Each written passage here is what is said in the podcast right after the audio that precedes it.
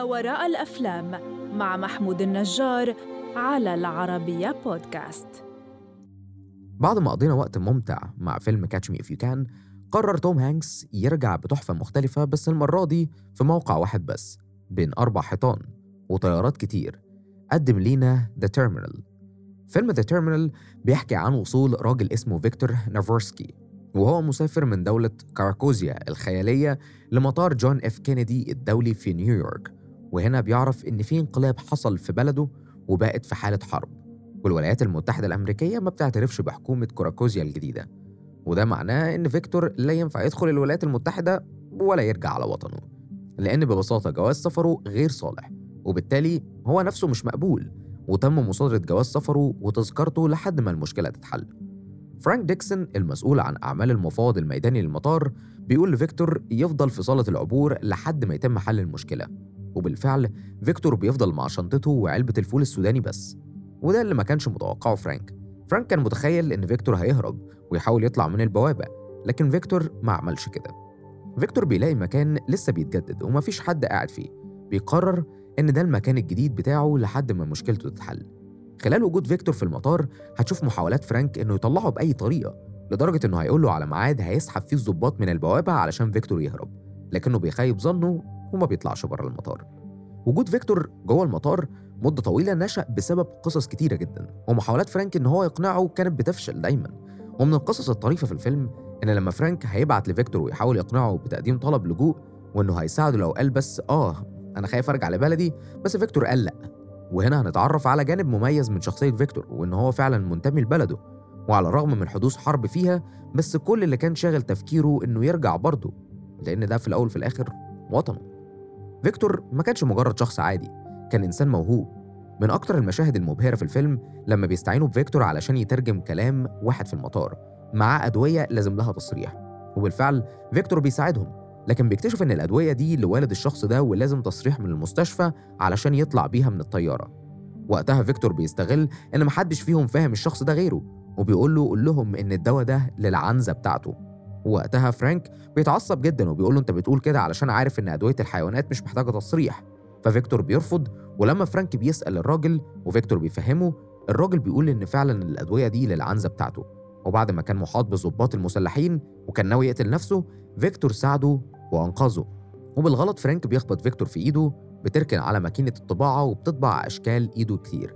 وقتها بيطلع رجان عامل النظافة اللي ما كانش بيحب فيكتور وبيحكي للكل القصة وبيتحول فيكتور لشخصية مشهورة ومحبوبة وسط العاملين في المحطة واللي هيدعموه بعد كده.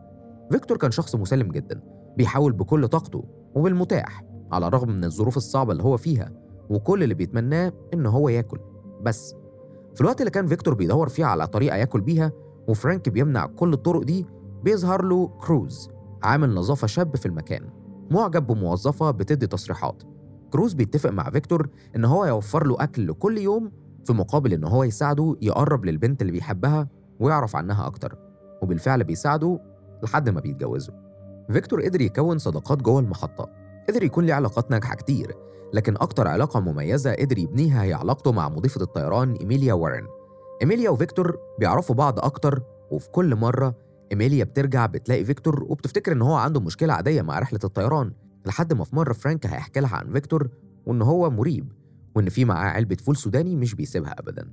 إيميليا بتواجه فيكتور وبيحكي لها عن اللي حصل وهي مش مصدقة لأن هو قال لها إن هو مقاول في المطار وهو فعلا بقى مقاول ما كانش بيكذب لحد ما هتسأله عن علبة الفول السوداني. فبيطلع العلبة وبيكون جواها ورق كتير من ضمن نسخة من صورة A Great Day in Harlem. اتنشرت في صحيفة مجرية سنة 1958 وبيقول لها إن والده بيحب موسيقى الجاز جدا وهو وعده إن هو يجمع له توقيعات ال 57 موسيقي الموجودين في الصورة. لكن والده بيموت قبل ما بيقدر يجيب آخر توقيع لعازف الساكسفون بيني جولسون وعلشان كده هو جه نيويورك علشان يقدر ياخد توقيعه. لكن للأسف بلده قامت فيها حرب فلا يقدر يرجع ولا مسموح له يدخل نيويورك بعد تسع شهور من وجود فيكتور في المحطة أصدقائه بيصحوه على خبر انتهاء الحرب في بلده وبكده يقدر يخرج من المطار. وفي الوقت اللي بيحتفل فيه مع كل العاملين في المطار بتوصل إيميليا ومعاها تأشيرة طارئة لمدة يوم واحد هدية لفيكتور. واللي وفر لها التأشيرة دي حبيبها السابق. فيكتور على الرغم إنه كان فرحان جدا بالتأشيرة إلا إنه زعل جدا علشان فهم إن إيميليا سابته. فيكتور بيروح علشان ياخد الختمة على تأشيرته ويطلع بقى بره المطار لكن بيتقال له إن لازم توقيع الموظف المسؤول اللي هو للأسف فرانك. طبعا فرانك بيرفضه بشدة بل بالعكس بيهدد بترحيل أصحابه وطلع عارف عنهم كل حاجة. وفي مشهد حزين جدا بنشوف فيكتور راجع للطيارة من غير ما يقدر يدخل نيويورك لكن في ضابط هيحكي لصديق فيكتور اللي حصل وإنه متهدد بيهم. وقتها هيجري قدام الطيارة ويتقبض عليه وتتلغي الرحلة وبكده يكون لسه قدام فيكتور فرصة إن هو يزور نيويورك. كل ده ولسه ما حكيتلكش تفاصيل كتير وقصص أكتر. مش هينفع أحكيها لك. لازم تدخل تشوف فيلم The Terminal بنفسك وتستمتع بكل تفصيلة فيه لأنه فعلا من الأفلام اللي مستحيل تنسى تفاصيله ووراه كتير. بالمناسبة الفيلم مستوحى جزئيا من القصة الحقيقية لكريمي ناصري لمدة 18 سنة في المبنى رقم واحد بمطار باريس شارل دي جول فرنسا. مهران فضل عايش في المطار من سنة 1988 لسنة 2006 وعايز أقول لك إن وقت التصوير ما كانش موجود أي مطارات مناسبة لإنتاج الفيلم فتم بناء مكان للتصوير جوه حظيرة كبيرة في مطار لوس أنجلس الفيلم نزل في أمريكا في 18 يونيو سنة 2004 وحقق نجاح ساحق في العالم كله. شوف الفيلم دلوقتي واستناني الحلقة اللي جاية في فيلم جديد من بودكاست ما وراء الأفلام المقدم من العربية بودكاست.